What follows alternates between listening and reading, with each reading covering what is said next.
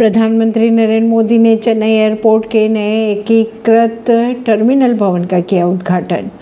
पंजाब सरकार ने लिया फैसला। दो मई से सभी सरकारी दफ्तर सुबह साढ़े सात से दोपहर दो बजे तक खुले रहेंगे।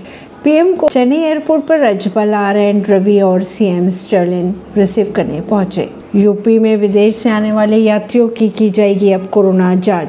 कांग्रेस के पूर्व नेता और राजगोपालाचारी के परपोते सी आर केसवन बीजेपी में हुए शामिल।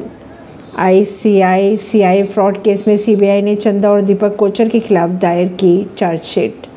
सुरक्षा की वजह से अहमदाबाद की साबरमती जेल से बदली गई अतीक अहमद की बैरक। ऐसी खबरों को जानने के लिए जुड़े रहिए जनता सरिश्ता पॉडकास्ट से। परवीन दिल्ली से।